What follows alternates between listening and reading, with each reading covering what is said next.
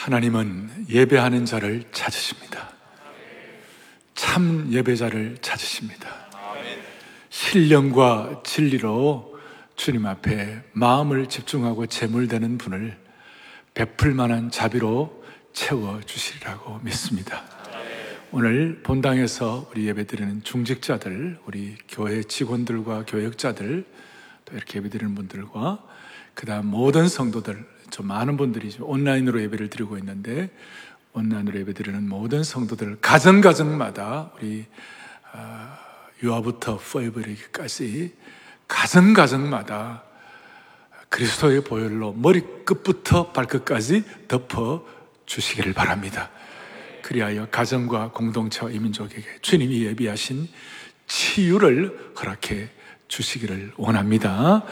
오늘은 우리가 찬양대가 없이 우리 사랑 브로더스가 찬양을 했는데 저는 앞으로 이 앞으로 몇주 예배를 드는 동안에 하나님 앞에 우리가 이거 속히 빠른 시일 내에 주님의 방법으로 하나님께서 백신을 구체적으로 나오게 해 주실 줄 믿습니다. 하는 그런 기도도 하고 그렇게 하는데 우리가 우리가 다 찬양대가 되면 어떻겠어요? 네. 다시 한번 다 찬양대가 되면 어떻겠어요? 정말 그런 마음을 가지고 여러분들 다 일어나세요. 일어나셔가지고 우리 지난 우리 몇 주 동안 음, 이런 참 하나님의 인도하심을 기대하면서 주 사랑 한없고 주 은혜 끝없네 은혜 더 주시네 He giveth more grace라는 이 찬송을 우리가 했는데 이 찬송을 우리가 주님 앞에 모두가 다 찬양대로 올려드리고 우리 모두가 다 우리 앉아 계신 모든 성도들도 우리 모두가 다또 아, 가정마다 이 내용을 가지고 주님 앞에 찬양을 한번 하고 말씀을 들을 때 하나님이 은혜 주시리라고 확신합니다. 주 사랑 하없고 찬양합니다. 주 사랑 하없고 주 은혜 끝없네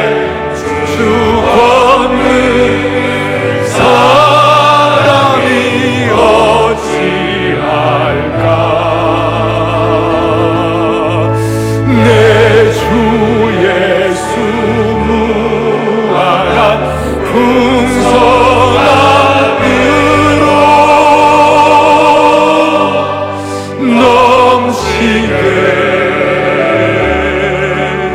주시며 늘더 주시 주 사랑 한없고 고백입니다. 주사 가정 가정마다 고백은 없고 주 은혜 끝없네 주 권능을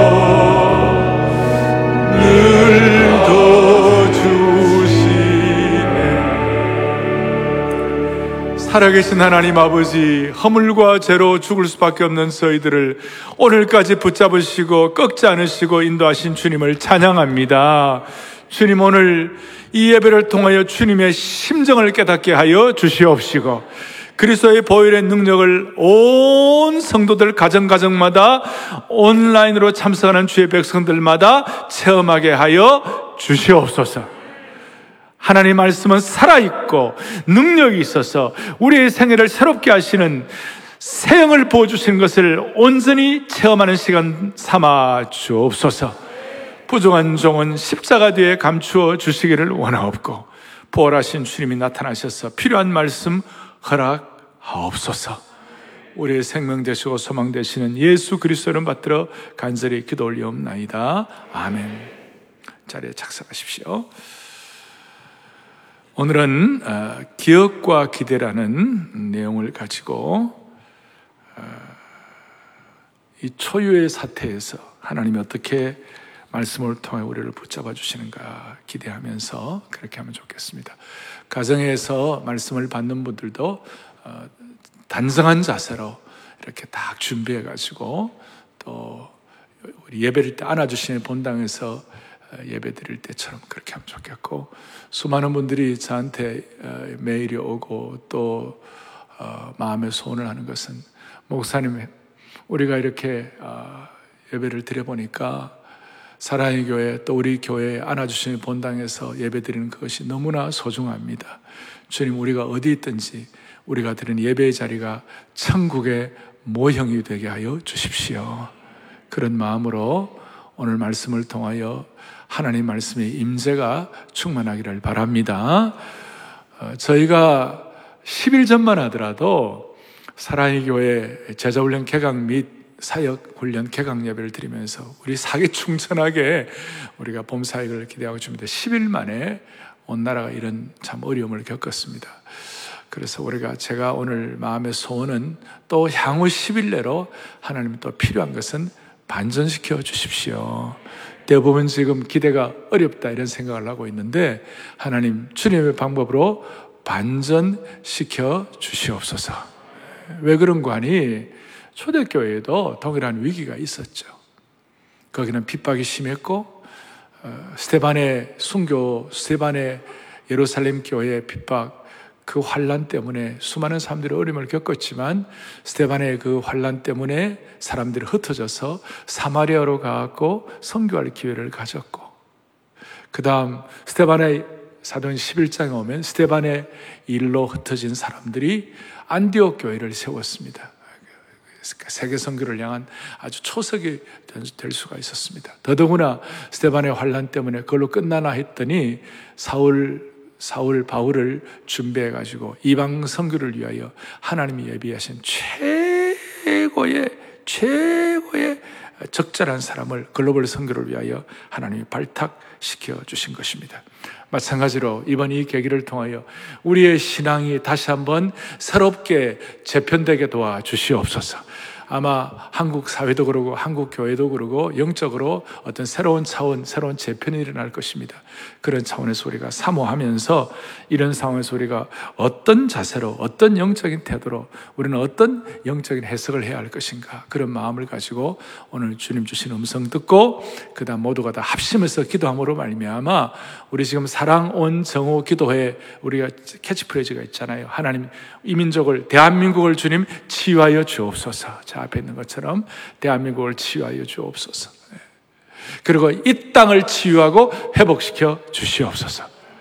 그리고 시편 46편의 말씀 그대로 적용될 수 있도록 우리가 마음의 소원을 할 수 있기를 바랍니다.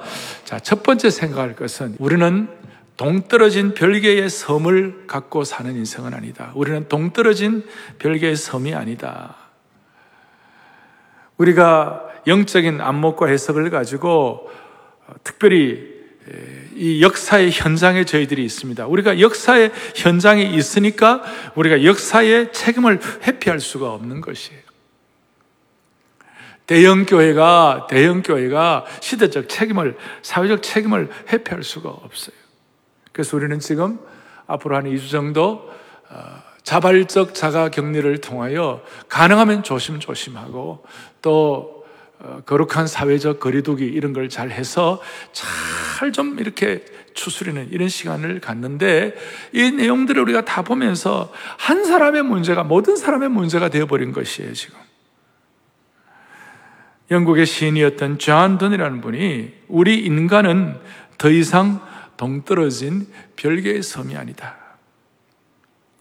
다시요. 이제는 한 사람에게 일어난 일이 모두에게 일어난 일이 되어버렸어요. 그러니까 너와 나를 따로 구별할 만한 뭐 그런 게 아니라 이제 긴밀한 공간적으로 사회적으로 우리가 초연결성, 초밀접성의 시대 속에 살고 있는 거예요. 너의 아픔이 내 아픔이 되는 것이 이웃의 아픔이 우리의 아픔이 되는 것이.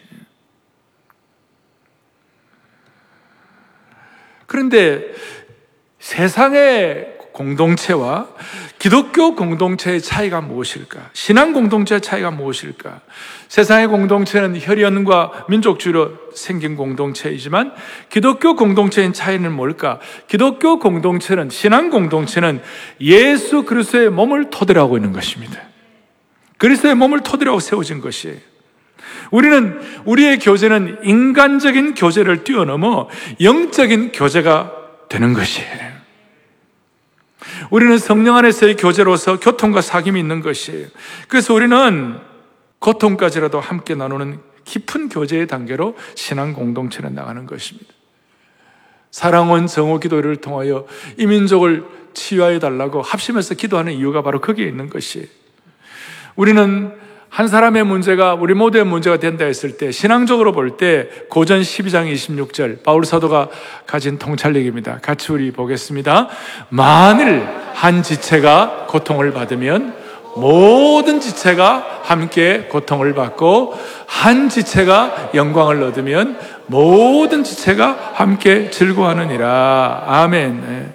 지금 이 시대는 인터넷 온라인으로 연결되어 있어 가지고 서로 간에 전 방향적으로 연결되고 그렇게 되어 있는 것 같지만 사실은 개인적으로는 냉담하고 그럴 때도 있잖아요. 그런데 그리스도인 공동체는 한 지체가 고통을 받으면 모두가 고통을 받는 것이. 따라서 우리는 대구의 어려움이 우리의 어려움이 되고 바이러스 확진으로 고생하는 이웃이 우리의 기도의 제목이 되어야 하는 줄로 확신합니다. 모두의, 모두의 아픔이 되는 것이. 영성 신학자 마르바던이 있는데 이 마르바던이 희열의 공동체라는 책에 이런 내용이 나와 있어요. 자기가 경험했던 신앙 공동체의 축복과 의미가 무엇인지를 잘 표현하고 있는 것입니다. 그 마르바던은 한쪽 눈이 보이지 않고 두 다리는 걷기에 불편하고 어렸을 때 알았던 홍역 바이러스로 수십 년 동안 당뇨로 고생하고 그 다음 신장 이식을 받은 후에 하루에도 열 번이 넘게 약을 먹어야, 먹어야 하는 그런 병과 고초를 앓고 살고 있었던 거예요. 그런데 그녀가 그 가운데서도 감사함으로 살아갈 수 있는 이유가 뭐냐? 그리스도의 몸을 기초로 한 신앙 공동체에서 찾고 있었던 거예요. 그는 이런 간증을 해요.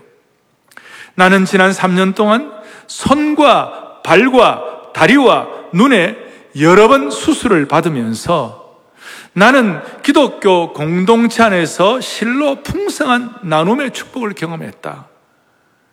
교회 지체들은 병원까지 나를 태워 주었고, 나를 위해 식사를 준비해 주었고, 집안을 청소해 주었다. 버팀대와 붕대를 하고 있는 동안 목발과 윌체어를 마련해 주고, 나를 위해 기도해 주었다. 그분들의 도움이 없었다면 내가 이 어려움의 시기를 어떻게 이겨낼 수 있었을까? 그렇게 생각하면 그냥 나는 감사할 수밖에 없다. 이렇게 고백을 하고 있는 것이. 오늘 우리는 사라의 교회 또 신앙 공동체라는 이 한 가족 되어 가지고 우리 모두는 마르바던처럼 수많은 형제 자매들이 그 갖고 있는 짐들과 아픔을 내 것으로 여기는 함께 울고 함께 웃는 참 영적 가족, 영가족의 은혜가 이번 이 기회에 다시 한번 확인될 수 있기를 바랍니다. 자, 다시 한번 우리는 예수 그리스도의 몸과 피를 기초로 한 영적 영성 공동체인 줄로 믿습니다. 그리고 두 번째는 제가 이번 이 사태를 맞이하면서 사랑 온 정오 기도회를 또 인도하면서 사랑 온 정오 기도회 보니까 하루에 보통 뭐 어떨 때는 만 몇천 명, 이만 명이 같이 기도에 참여해요. 저는 이 사랑온 정오 기도회가 1800 어, 연대 중반에 1857년도인가 그 미국의 대각성을 일으켰던 보스턴의 제레미아 램파이어가 정오의 기도회를 할 때 처음에는 한 명 모였다가 열명 모였다가 백명 모였다가 천명 모였다가 수많은 사람들이 모여가지고 미국의 대각성을 가졌던 것처럼 이번에 이 정오 기도회와 한국교회 성도들의 폭발력 있는 집중적인 기도를 통하여 다시 한번 한국교회 제3의 부흥을 허락해 주시기를 바랍니다. 예. 그러면서 제가 계속 반복해서 말씀을 가지고 기도하면서 하는데 하나님 아버지, 이 코로나 바이러스를 극복할 만한 약속의 말씀을 주님 허락하여 주십시오. 좀 이거 붙잡고 한국교회 성도들과 우리 교회 성도들, 우리 교회는 영적 영광과 고난을 함께 나누는 영원한 영적 가족, 영가족들이 붙잡고 나갈 만한 확실한 약속의 말씀 하나 주십시오. 그랬을 때 주님께서 저에게 마음속에 확신되는 말씀을 주셨어요. 그것이 뭐냐? 익숙한 말씀이에요. 그런데 그 익숙한 말씀을 좀 새로운 눈으로 볼 수 있도록 하나님께서 그렇게 해주셨어요. 그것이 뭐냐면 오늘 여러분들이 본문을 읽었던 10편 23편 특별히 4절 내가 사망의 음침한 골짜기를 다닐지라도 해를 두려워하지 않을 것은 주께서 나와 함께 하심이라 주의 지팡이와 막대기가 나를 안위하시나이다. 이거 다 익숙한 말씀이지만 하나님 여기서 보화를 캐내게 하여 주시옵시고 이 말씀 붙잡고 승리하는 한국교회 우리 성도들 될 수 있도록 주여 우리를 불쌍히 여겨 주십시오. 내가 사망의 음침한 골짜기로 다닐지라도 해를 두려워하지 않을 것은 어떤 경우에도 주께서 나와 함께 하심이라. 제가 이 해를 두려워하지 않는다 그랬을 때 제가 어릴 때는 이 해가 썬 태양인 줄 알았어요. 근데 알고 보니까 이 어떤 어, 상처나 또 환란이나 고난이나 그걸 두려워하지 않을 이유가 뭐냐? 주께서 나와 함께 하심이라. 그리고 증거가 주의 지팡이와 주의 막대기가 나를 안위하시나이다. 그러니까 주의 지팡이와 막대기가 우리의 삶의 GPS가 된다 이 말이에요. 그리고 이것이 영적으로 좀 더 들어가면 이 시대는 주의 지팡이와 막대기가 성령의 인도하심인 줄로 믿습니다. 예. 주의 지팡이 막대가 나를 안내하시나이다. 이게 너무나 귀한 말씀이 돼가지고 제가 말씀을 준비하다가 스폴존의 이 말씀 해석에 대해서 23편 4절에 대한 고백이 내게 너무 마음에 와닿았어요. 스폴존이 뭐라고 얘기하느냐 이런 말씀을 하고 있어요. 같이 보죠.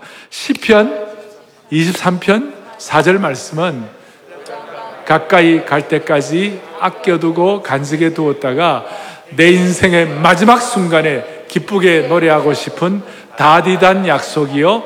성도만이 누릴 수 있는 특권이다. 10편 23편 4절의 말씀은 요단강 가까이 갈 때까지 아껴두고 간직해 두었다가 내 인생의 마지막 순간에 기쁘게 노래하고 싶은 달디단 약속이요. 이제는 표준말이 다디단이라고 하네요. 달디단 약속의 말씀이요. 성도만이 누릴 수 있는 특권인 줄로 확신합니다. 예. 아, 이게 그냥 저게 그렇게 마음에 와 닿는 거예요. 우리 성도들에게 그만큼 자부심과 긍지와 특권의식을 주시는 말씀이라는 뜻이에요. 그만큼 우리 믿는 자들이 자기의 마음, 자기의 심령을 다시 한번 가슴 뛰게 해주시는 말씀이라는 것이에요. 그래서 이 말씀만 꽉 붙잡고 있으면 두려움 때문에, 두려움 때문에 힘든 사람들에게 못 갈 곳이 없게 하여 주시옵시고, 불안 때문에 어려워하는 사람들에게 못 살 곳이 없게 하여 주시옵시고, 무력감 때문에 힘들어하는 분들에게 못할 일이 없도록 만들어 주시는 것이에요. 다시 정리하면 두려움 때문에 못 갈 곳이 없고, 불안 때문에 못 살 곳이 없으며, 무력감 때문에 못할 일이 없다. 이 말씀은 우리로 하여금 인생의 두려움과 불안과 무력함을 뛰어넘게 해준다는 약속의 말씀인 것이에요. 그리고 이 말씀은, 이 말씀은 시제가 언제냐? 시제가 언제냐? 미래 시제가 아니에요. 그리고 앞으로 해주실 것이다. 그 정도가 아니에요. 이 말씀은 내가 사망의 문침한 골짜기에 다닐지라도 주께서 나와 함께 뭐예요?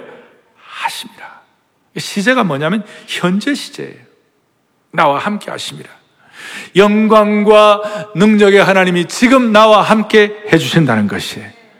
미래가 아니라 지금 나와 함께 해주시는 것이 현재적으로 체험되기를 원하는 것이에요. 그래서 이 말씀을 앞에 놓고 제가 좀 총정리를 하면 우리가 10편 23편 하면 일반적으로 접근하는 방식들이 다 있는데 제가 그런 얘기들은 좀 정리를 해가지고 총정리를 하면 우리는 별개의 섬으로 살아가는 인생이 아닌 사람들에게 꼭 살아가야 할 지표가 뭐냐면 과거의 은혜는 기억하고 미래의 하나님의 인도는 기대하는 것이에요. 그래서 오늘 기억과 기대가 우리 성도들의 특권인 줄로 믿으셔야 되는 것이에요. 시편 자체가 우리가 시편은 얼마나 우리에게 용기를 주는 말씀입니까? 저 같은 경우는 시편이 없으면 못 살 것 같아요.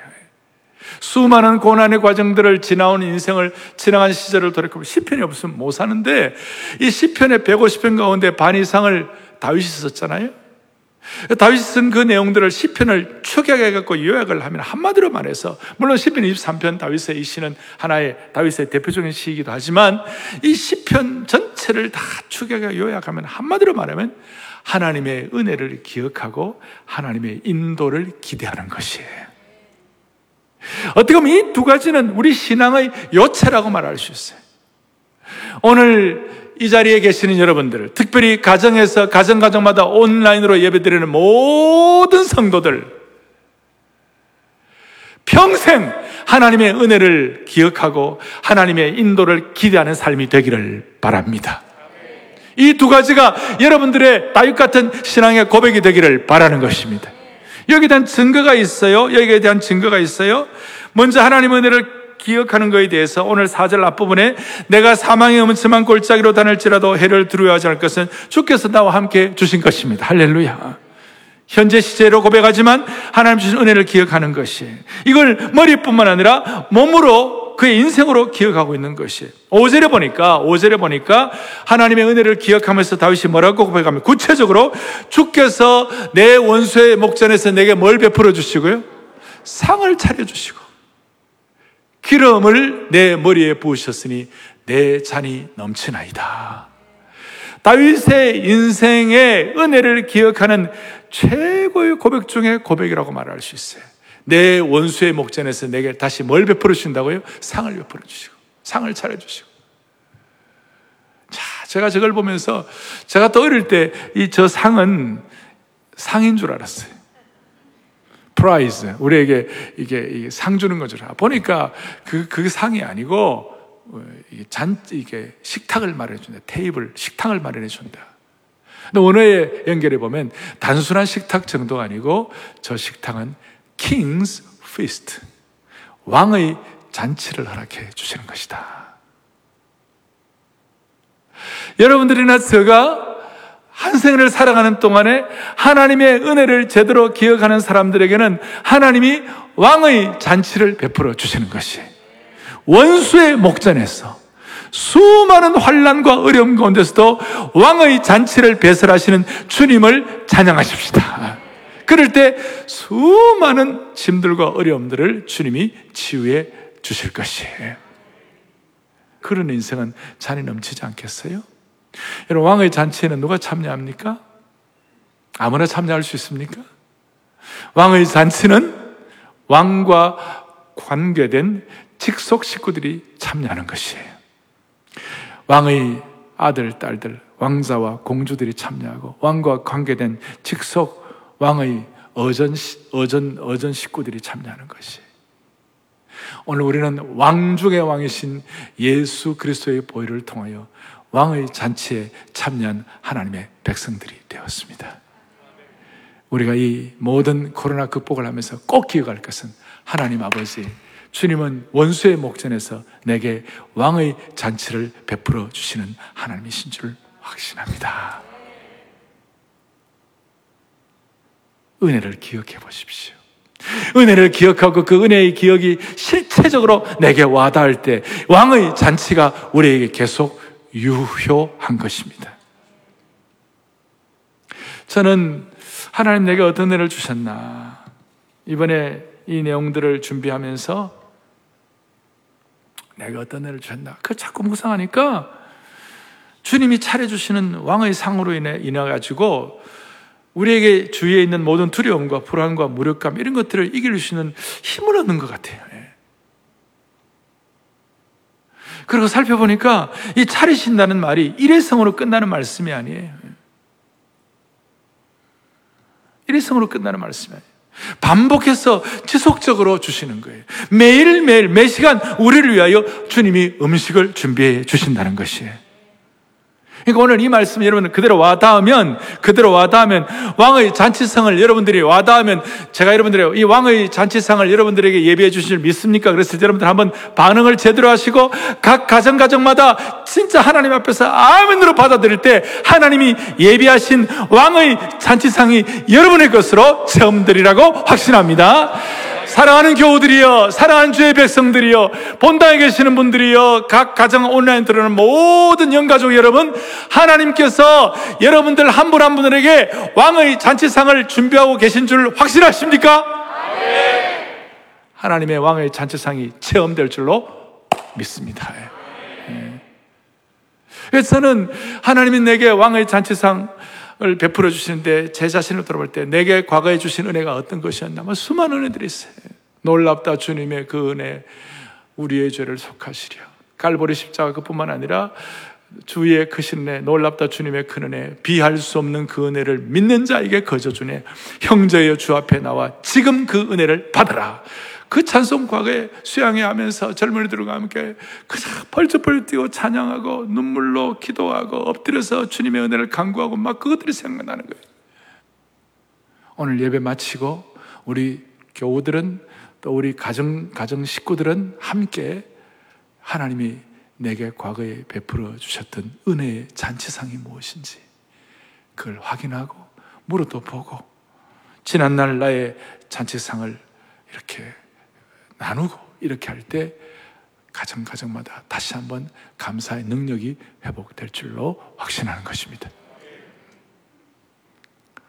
내가 사망의 음침한 골짜기로 다닐지라도 해를 두려워하지 않을 것은 주께서 나와 함께 하심이라.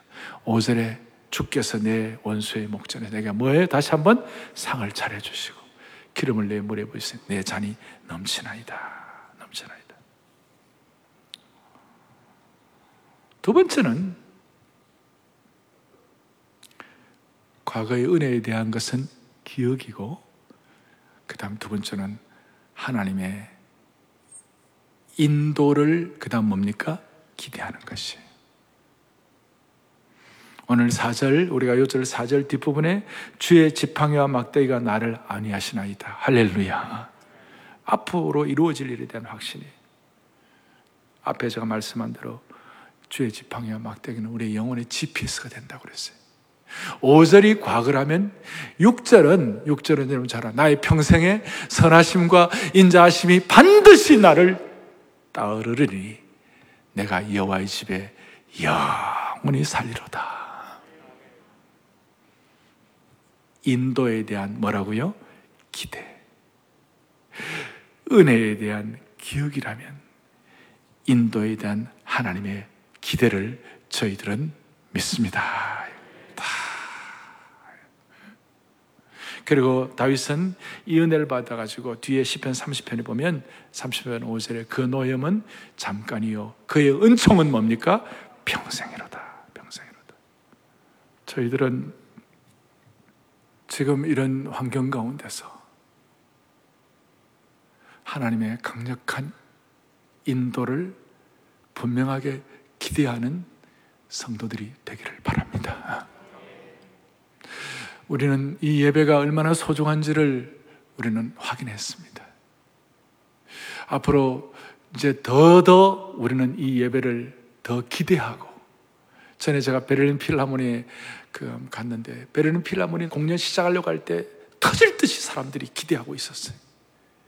올림픽 할 때 올림픽 개막식 시작할 때 10, 9 해가지고 3, 2, 1 카운트다운 할 때 사람들이 막 마음을 모아가지고 온, 온 사람들이 기대하고 막 그렇게 하잖아요. 그런 것처럼 앞으로 우리 예배를, 이 소중한 예배를 터질 듯이 기대하는 그런 축복이 있기를 바랍니다. 이, 이 기억과, 이 기억과 기대, 이 두 가지는, 이 두 가지는 우리로 하여금 습 관적인 신앙의 폐해, 습관적인 신앙의 폐단, 관성에 의해서 신앙생활 하는 것을 극복하게 만들어주는 것이. 안에 조금만 더 깊이 들어가면 신앙의 본질인 은혜를 기억하고 하나님의 인도를 기대하는 것을 방해하는 것이 뭐냐면 우리의 습관적인 신앙과 관습적인 신앙의 폐단이에요. 그러니까 기억과 기대를 방해하는 것이 습관적인 신앙이라는 거예요. 무슨 말이냐? 습관적인 신앙의 가장 큰 문제는 하나님의 은혜와 인도하심에 대해서 가슴이 뛰지 않는 것이. 그리고 이 습관적인 신앙의 가장 큰 문제는 자신의 모습을 제대로 보지 못하는 것이. 아주 대표적으로 신약교회 가운데 라오디게아 교회라고 있어요. 요한계시록 3장 17절에 보면 라오디게아 교회에 대해서 뭐라고 말하느냐 같이 보죠. 너가 말하기를 나는 부자라 부유하여 부족한 것이 없다 하나 그 다음 뭐예요? 너의 곤고한 것과 가련한 것과 가난한 것과 눈먼 것과 벌거벗은 것을 알지 못하는도다. 라오디게아는 그, 그 당시에 아주 부유한 지역이었고, 겉으로 볼 때는 품위가 있고 다 좋은 것 같았지만, 실제로는 영적으로 너무나 벌거벗었고, 너무나 아, 참 힘들었다는 것이. 하나님 보시기에는 벌거벗은 것조차 모르는 부끄러운 존재였다는 것이. 제가 존경하고 사랑하는 A.W. 토저 목사님, 에이든 토저 목사님은 구약에서 이스라엘 민족을 가장 많이 괴롭혔던 원수가 뭐냐? 관습의 독재라는 것이. 제가 한 번씩 얘기하잖아요. 관성에 의해 신앙생활 하다 보면 반드시 출랩에 걸린다고. 관습의 독재, 이게 무슨 말이냐? 습관적 신앙의 폭군이라는 것이. 우리 식으로 뭐 표현하면 습관적 신앙이 이스라엘 민족의 가장 큰 문제가 되었다는 것이. 우리가 이런 사태들을 보면서 우리가 또 이렇게 우리 같이 경험해 나가면서 하나님, 우리 관습과 습관적으로 매너리즘에 빠진 나미너란 이런 신앙의 차원에서 우리가 탈피하게 하여 주십시오. 그 간절한 마음의 소원이 필요해요. 이스라엘 백성들의 신명기 1장 6절 7절에 보면 이런 내용이 나와요. 같이 보죠. 너희가 이 산에 거주한 지 오래니 방향을 돌려 행진하여 무슨 말이냐면 호렙산에 호렙산에 이스라엘 백성들이 그 거기 이제 광야길 가다 호렙산에 갔는데 너무 좋은 거예요. 호렙산에 그 이제 거기서 이제 안주를 하게 되니까 그게 익숙하고 편안해졌어요. 그래서 이 산에 거주한 지 오래니 이제는 방향을 틀어 행진하라. 이스라엘 백성들이 한동안 안전한 상기 속에 머무는 것이 편안해졌어요. 그것 때문에 자기들이 왜 출애굽을 했는지, 무엇 때문에 광야를 통과해야 하는지, 사명이 무엇인지 다 잃어버린 거예요. 우리는 이런 상태를 맞이하여 하나님 아버지 습관적인 신앙 탈피하게 하여 주십시오. 그리고 다시 한번 우리의 사명과 우리에게 주신 우선순위가 무엇인지 점검하게 하여 주시옵소서. 예. 어떤 사람은 사명이라는 것조차 내게 있는지 모르는 그것조차 희미해진 그런 분들이 있다면 다시 한번 정리하게 해달라고 그랬어요. 습관적 신앙에 빠진 사람은 마치 공동묘지에서 잠자고 있는 사람 비슷해요. 어제가 오늘 같고 오늘이 내일 같은 공동묘지에 잠자는 사람의 특징이죠. 과거에 대한 기억도 은혜에 대한 기억도 없고 미래에 대한 인도에 대한 가슴 뛰는 기대도 없는 것이 그게 공동묘지에서 잠자고 있는 사람들의 특징이에요. 광야길에서 산기슭에서 이스라엘 백성들이 따뜻한 햇볕을 쬐이고 그저 평안함에 익숙해 가지고 꾸벅꾸벅 졸고 있는 습관적 신앙의 모습이라고 말할 수 있어요. 신앙의 소중한 감성들은 무디어져 가지고 자신에게서 생명의 잎사귀가 하나둘씩 떨어져 나가는 것도 보지 못하는 것이. 그러다 어느 날 문득 눈을 떠가지고 자기를 보니까 신앙의 나뭇잎이 모두 떨어져 나가는 벌거벗은 상태, 나무의 상태가 된 것이. 벌거벗은 나무가 된 것이. 우리 다시 한번 이번 이 기회를 통하여 주님 하나님의 은혜를 기억하고 하나님의 인도를 기대함으로 말미암아 우리의 가슴 뛰는 신앙생활을 회복해야 해가지고 습관적 신앙에서 탈피하게 하여 주시옵소서. 바울이 고백한 대로 에베소서 5장 14절을 또박또박 같이 보겠습니다. 잠자는 자여 깨어서 죽은 자들 가운데서 일어나라 그리스도께서 너에게 비추이시리라. 아멘. 우리 잠자는 신앙을 다시 한번 깨뜨려 버리고 죽은 자들, 죽은 같은 신앙생활을 탈피할 수 있는 영권을 회복하기를 바라는 것입니다. 음.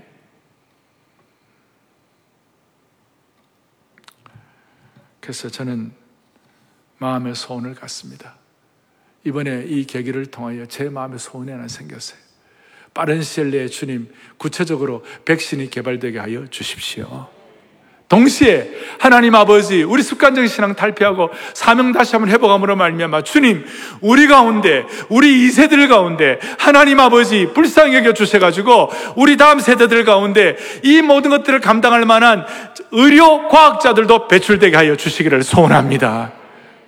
좋은 하나님의 일꾼들이 준비되게 해달라고 기도하고 또 이런 모든 상황들을 보니까 여러분 우리가 정치도 좋은 정치가가 필요해요.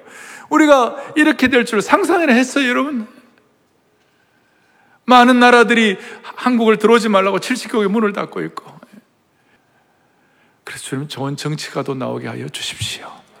좋은 의료과학자도 나오게 하여 주십시오.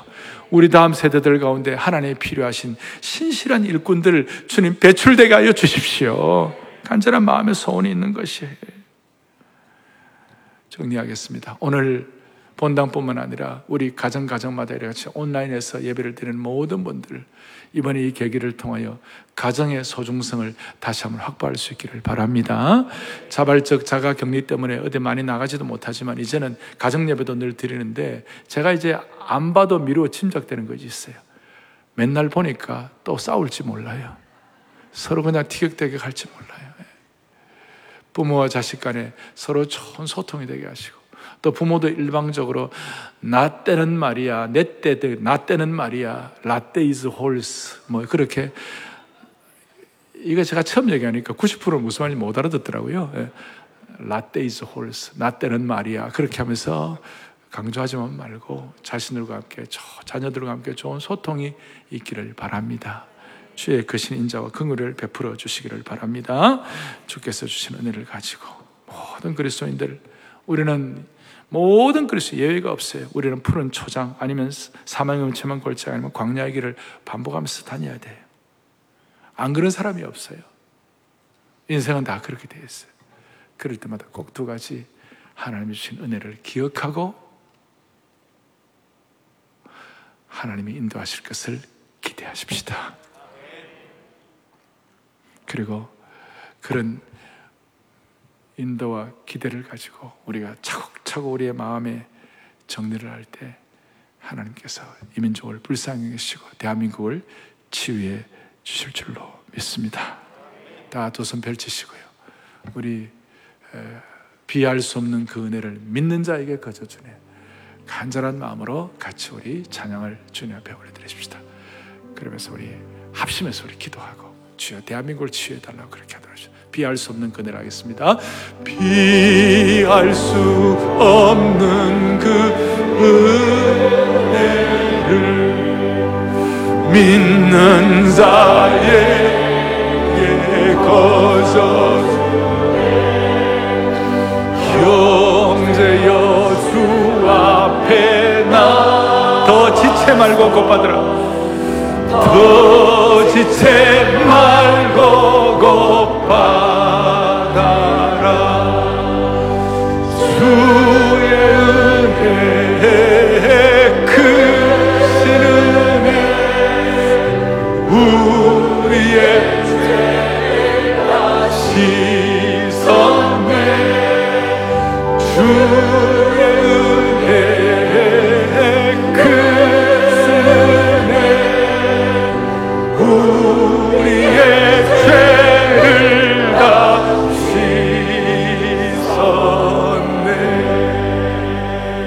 이번 이 계기를 통하여 모든 성도들의 습관적 안일한 신앙을 돌파하게 하여 주시옵소서 지금 안주하는 산에서 나와가지고 다시 한번 하나님의 소명의 길을 걷게 하여 주시옵소서.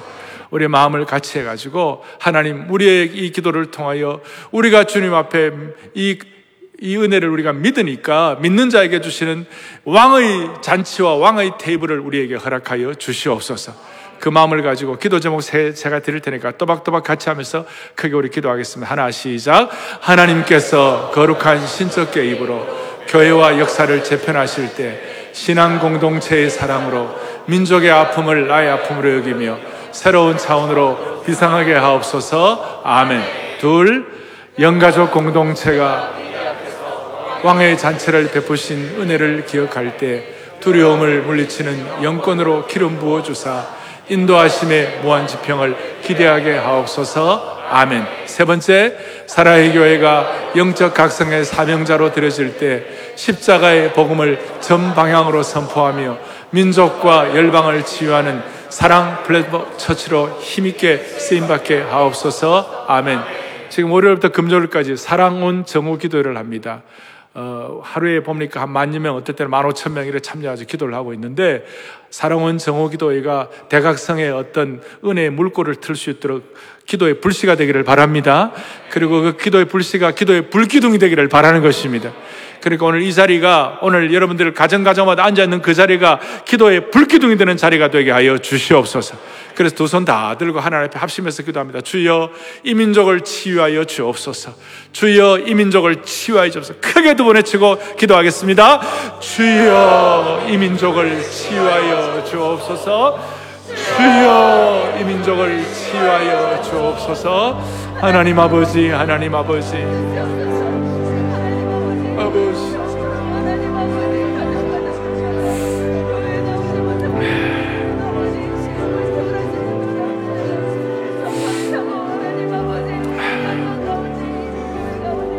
자비로우신 하나님 아버지, 전능하신 하나님 아버지, 성도들이 환란 중에 부르짖을 때 응답하시는 하나님 아버지, 이 시간 코로나 바이러스 우리가 마주한 이 상황 가운데 우리가 해를 두려워하지 않고 우리가 주님 앞에 이렇게 기대하고 기도할 수 있는 이유는 주님이 우리 성도들과 이 민족과 함께 해 주심을 믿기 때문인 줄 확신합니다.